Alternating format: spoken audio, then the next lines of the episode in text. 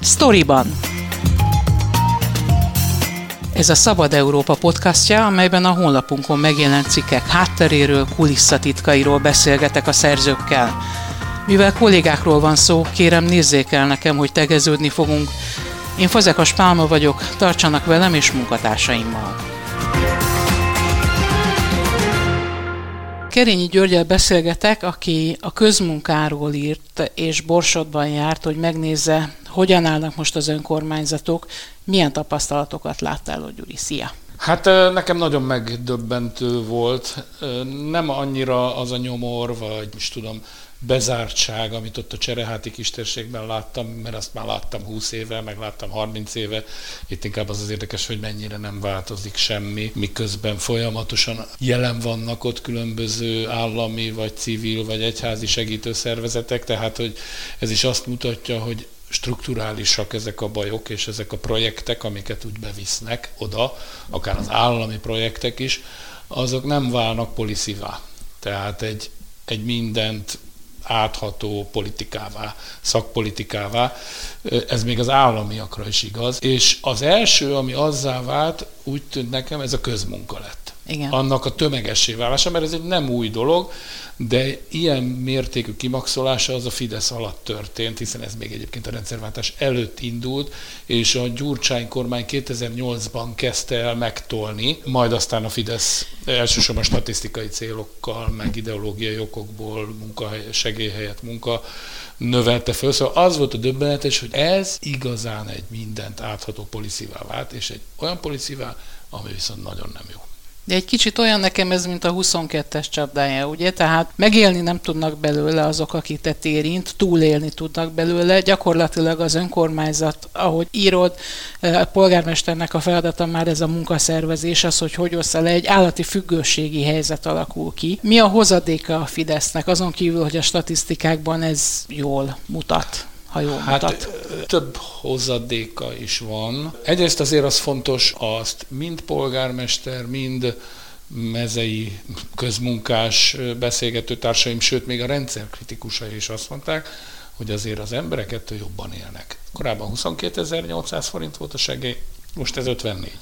És hát senki nem követel tőlük 8 óra munkát. Mindenki nagyjából tudja, hogy ez mire jó. Egyrészt a Fidesz föl tudja mutatni kifele, hogy azt a nagyon fontos ideológiát, ami a konzervatív tábor számára egy alapérték, nem csak itthon egyébként, hogy mi nem segélyt osztunk, hanem munkát adunk az embereknek, és aki dolgozik, az egyéb. Az igaz, hogy tartósan munkanélkülek nem tudnak az elsődleges munkaerőpiacon megjelenni, de a segélyből sem tudtak. Tehát, hogy ennél bonyolultabb és összetettebb foglalkoztatáspolitikai rendszerre lenne szükség. Van, akit már nem lehet ebből kimozdítani, ő már nem fog helytállni, van, akit viszont nem. Azért az elmúlt pár évben, amikor ennyire megnőtt a munkaerőhiány, akkor elég sokakat még így is felszívtak a, a, a munkahelyek. Ezekbe a csereháti falvakba kevés. Innen, inkább innen, aki még valamennyire is tud dolgozni, és nem túl öreg, az elmegy nyugatra.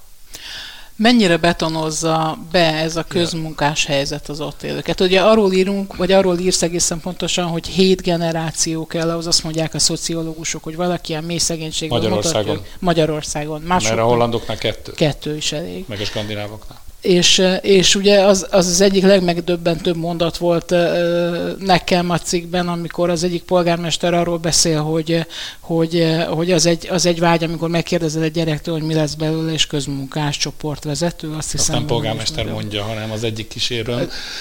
Igen, tehát hogy teljesen ez, az, ez válik az életvilág, életvilágukká, és ez egy borzasztó erős függelmi rendszert jelent valóban.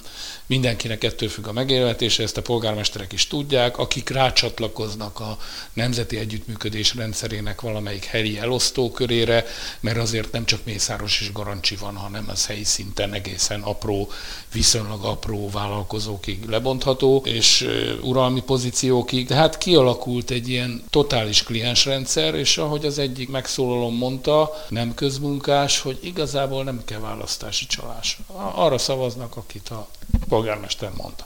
Lehetne egyébként egy, egy jó kiindulási pont a közmunka? Nem, mindenhoz szakértő közgazdász azt mondja, hogy, hogy önmagában a közmunka egy sokkal korlátozottabb módon alkalmazható. Tehát olyan esetekben, amikor mondjuk nagyon bezárul a munkaerőpiac. És akkor addig, amíg megint nem nyílnak meg munkahelyek, addig az emberek ide be tudnak menni, és valamilyen hasznos munkát végeznek. Azt se felejtsük el, hogy az önkormányzatok teljes kiüresedésével párhuzamosan, ugye arra sem maradt semmilyen forrásuk, hogy a, a, a legszükségesebb település fenntartási munkákat elvégezzék. Ezt a közmunka sok vették át. Ez a legendás kapirgál az árok szélen. Ezt is valamikor meg kell csinálni. Magyarul, hogyha egyszer csak varázsütésre kivonnak hát, a forgalomba mert hát akkor bajban lennének. Mert pénze nincs sem, tehát semmilyen, semmire nincs erre költségvetése, akkor, akkor nem lennének padok, akkor nem lenne mivel megjavítani a nem tudom, kidőlt szemetes kukát, a faluszéli cserjést nem lehetne megtisztítani a gyomoktól. Ez az a munka, amit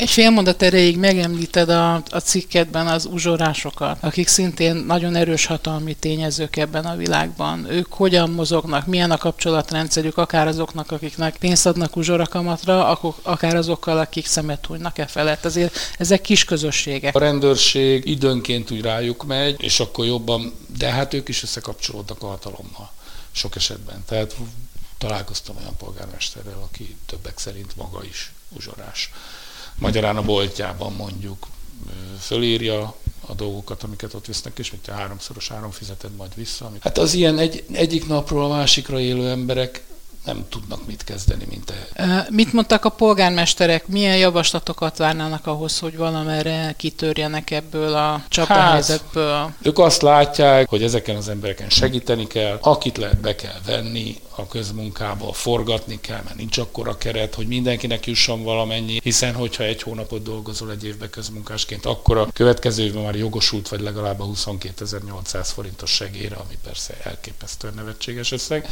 de ha nem nincs 30 óra, 30 nap közmunkád egy évben, akkor arra se vagy jogosult. Ők segíteni akarnak ezen, ezeken az embereken, próbálnak pályázni, de hát ezek a pályázatok is tudjuk, hogy ugyanattól a hatalmi struktúrától függenek, hát tele vannak projektekkel, tehát ugye mindig jön valami valahol, szociális lakás, oktatási projektet, ezek a projekt lebonyolítók, ezek vadásszák ezek az, ezeket az embereket, mert hogy be kell venni, tehát nekik is ki kell pipálni, ahogy Brüsszelben is ki kell pipálni, hogy ezt a pénzt nekünk el kell költenünk hangzatos, szociális felzárkóztató célokra, és lám a Bulgáriában, lám Romániában, lám a Magyarország legendás Borsodjában, micsoda programon, és akkor pipálják. És akkor pipálja a polgármester, és pipálja az oktatási programvezető, és egymás, nem is tudom, kezéből rángatják ki ezeket az embereket. Még arról beszéljünk egy picit, hogy ráadásul ezt a helyzetet fejelte meg ugye a járvány, ami, ami befolyásolta a köz, az, az adható közmunka számát is. Hány embert lehetetlenítette még jobban? Én is azt hittem, egyébként úgy mentem neki, hogy ugye a 2016-ban volt egy ilyen csúcsa a közmunkának, amikor tényleg ilyen 230 valahány ezren voltak havi átlagban közmunkások az országban. Most tavaly pedig csak ilyen 90 ezers volt a, a létszám, tehát folyamatosan vonta ki a kormány a közmunkából a pénzt, részben ezzel is kényszerítve az embereket, hogy próbáljanak meg a munkaerőpiacon, és egyébként pozit, egyéb pozitív ösztönzőket is bevetett erre, tehát mit tudom én, egy ideig még lehetett kapni az előző pénzt is, hogyha elhelyezkedtél. Valahogy ennyit nem szívott fel a munkaerőpiac. Tehát úgy eltűntek egy csomóan, és Orbán Viktor ugye azt mondta az első hullám idején, hogy, hogy a munkahelyüket elvesztettek, meg ott, ha nem, elsődlegesen nem tudnak, akkor a katonaság vagy a közmunka, de nem jelentkeztek olyan tömegesen, azt mondják a polgármesterek, nem, de mondjuk nem is növelték meg úgy a keretüket. Tehát valami 5 milliárd forint, ami nevetséges összeg tettek bele csak a, a, a rendszerbe, amivel több státuszt tudtak volna fedezni. Szóval szerintem rengetegen kihullottak. Eltűntek az adatokból, de tulajdonképpen ugyanolyan. De hát vagy vannak. Hogyan próbálod folytatni a történetet? Hát az volt a döbbenetes, hogy azért én már nagyon sok riportot írtam, de ilyet még soha, hogy mindenkit névtelenül kellett ez megjeleníteni. Mitől de még a, a települést is. Tehát, Mitől hogy... félnek a legjobban szerintem? Hát onnan, hogy, hogy akkor ha, ha beosztott, akkor nem veszi be a polgármester a közmunkába, ha valami rosszat mond vagy panaszkodik. Ha polgármester attól függ, hogy ha a rendszer kritizálja, akkor a faluja nem fog kapni annyi státuszt, nem, tud, nem kap közmunkát, nem kap fejlesztési pénzt. Itt régen is nagyon szar volt, de legalább nem kellett félni. Szóval ez a, ez a döbbenetes félelem felismerhetetlen. Senki nem mer hát a, a riportnak azért mégiscsak az a műfai ismérve, hogy, hogy tudod, hogy ott jársz, és az ott létet hitelesíti azt, amit elmondta, elmondtál. Így azért nagyon nehéz. Köszönöm szépen. Kerényi Györgyel, a Szabad Európa újságírójával beszélgettünk, akik Borsodban járt, és ott nézte meg, működik vagy nem működik a közmunka.